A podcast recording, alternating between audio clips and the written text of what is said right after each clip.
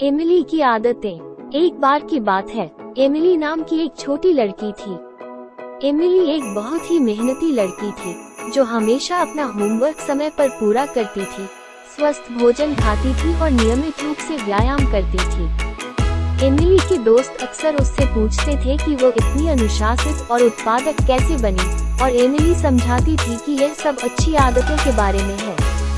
उसने समय का सही उपयोग स्वस्थ, भोजन और नियमित व्यायाम जैसी अच्छी आदतें विकसित कर ली थी, जो उसकी दिनचर्या बन गई थी। तो एमिली के दोस्तों ने भी खुद अच्छी आदतें विकसित करने की कोशिश करने का फैसला किया।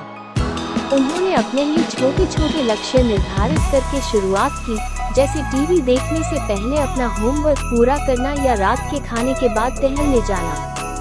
समय के साथ, ये छोटी छोटी आदतें उनकी भी दिनचर्या में शामिल हो गई और उन्हें भी अपने जीवन में सकारात्मक परिवर्तन दिखाई देने लगे। एमिली के दोस्तों ने भी महसूस किया कि अच्छी आदतें विकसित करना आसान नहीं था, लेकिन अभ्यास और निरंतरता से यह संभव था।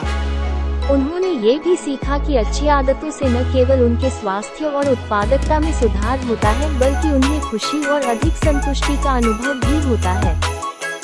कहानी का नैतिक उपदेश, अच्छी आदतें विकसित करने के लिए अभ्यास और निरंतरता की आवश्यकता होती है, लेकिन शुरुआत में थोड़ी मेहनत लगती है लेकिन अच्छी आदतें आपके स्वास्थ्य, उत्पादकता और जीवन में खुशी जैसे सुधार लाती हैं।